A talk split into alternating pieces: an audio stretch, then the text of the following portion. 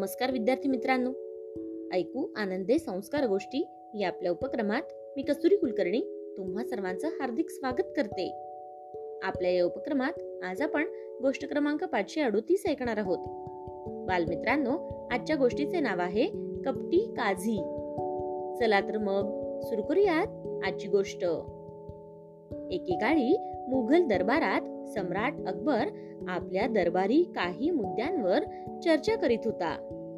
त्याच वेळी एक शेतकरी आपली तक्रार घेऊन तिथे आला आणि म्हणाला महाराज न्याय करा.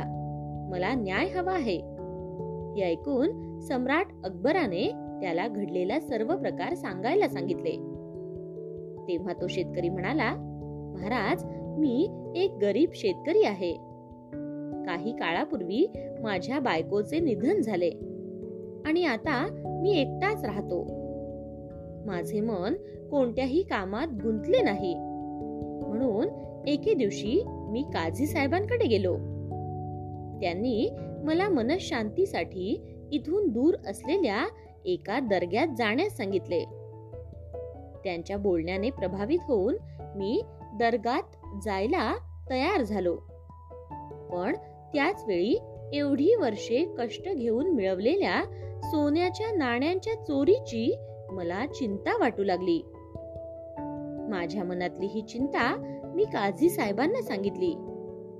तेव्हा त्यांनी सांगितले की ते स्वतः माझी सोन्याची नाणी सुरक्षित ठेवतील आणि मी परत आल्यावर मला परत करतील. तेव्हा मी सर्व नाणी एका पिशवीत टाकून त्यांच्याकडे दिली. खबरदारी म्हणून काझी साहेबांनी मला पिशवी बंद करून ठेवण्यास सांगितले. तेव्हा अकबर बादशाह म्हणाला बर मग काय झालं? मग शेतकरी म्हणाला महाराज मी त्याला शिक्का असलेली थैली दिली आणि दर्ग्याच्या दर्शनासाठी प्रवासाला निघालो. नंतर काही दिवसांनी मी परत आल्यावर काझी साहेबांनी माझी पिशवी परत दिली. मी पिशवी घेऊन घरी आलो आणि ती उघडली. तर त्यामध्ये सोन्याच्या नाण्यांऐवजी दगडच होते. याबाबत मी काझी साहेबांना विचारले असता ते रागाने म्हणाले तुम्ही माझ्यावर चोरीचा आरोप करीत आहात. असे बोलून त्याने आपल्या नोकरांना बोलावून घेतले. मला खूप मारले आणि हाकलून दिले.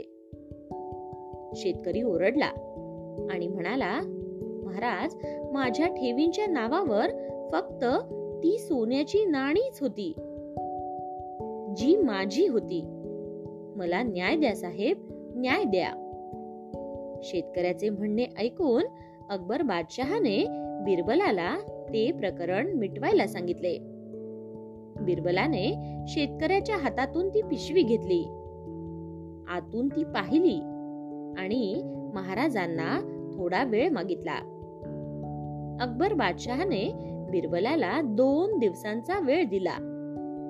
मग घरी जाऊन बिरबलाने एक फाटलेला कुर्ता नोकराकडे दिला आणि म्हणाला नीट साफ करून घे. नोकर तो कुर्ता घेऊन निघून गेला आणि काही वेळातच तो रफू झालेला कुर्ता घेऊन परत आला. कुर्ता पाहून बिरबल खुश झाला. कुर्ता फाटला नाही अशा पद्धतीने रफू केला होता. ते पाहून बिरबलाने नोकराला त्या शिंप्याला बोलावून घेण्यास सांगितले. काही वेळात नोकर शिंपी सोबत आला. बिरबलाने त्याला काहीतरी विचारले आणि परत पाठवले. दुसऱ्या दिवशी बिरबल दरबारात पोहोचला आणि त्याने शिपायाला काझी आणि शेतकरी या दोघांनाही दरबारात आणण्याचा आदेश दिला. काही वेळातच शिपायाने काझी आणि शेतकऱ्याला सोबत आणले. यानंतर बिरबलाने शिपायाला शिंपीलाही बोलावण्यास सांगितले. हे ऐकून काझींच्या होशच उडाल्या तो घाबरला. शिंपी येताच बिरबलाने त्याला विचारले काझीने तुला काही शिवायला दिले आहे काय?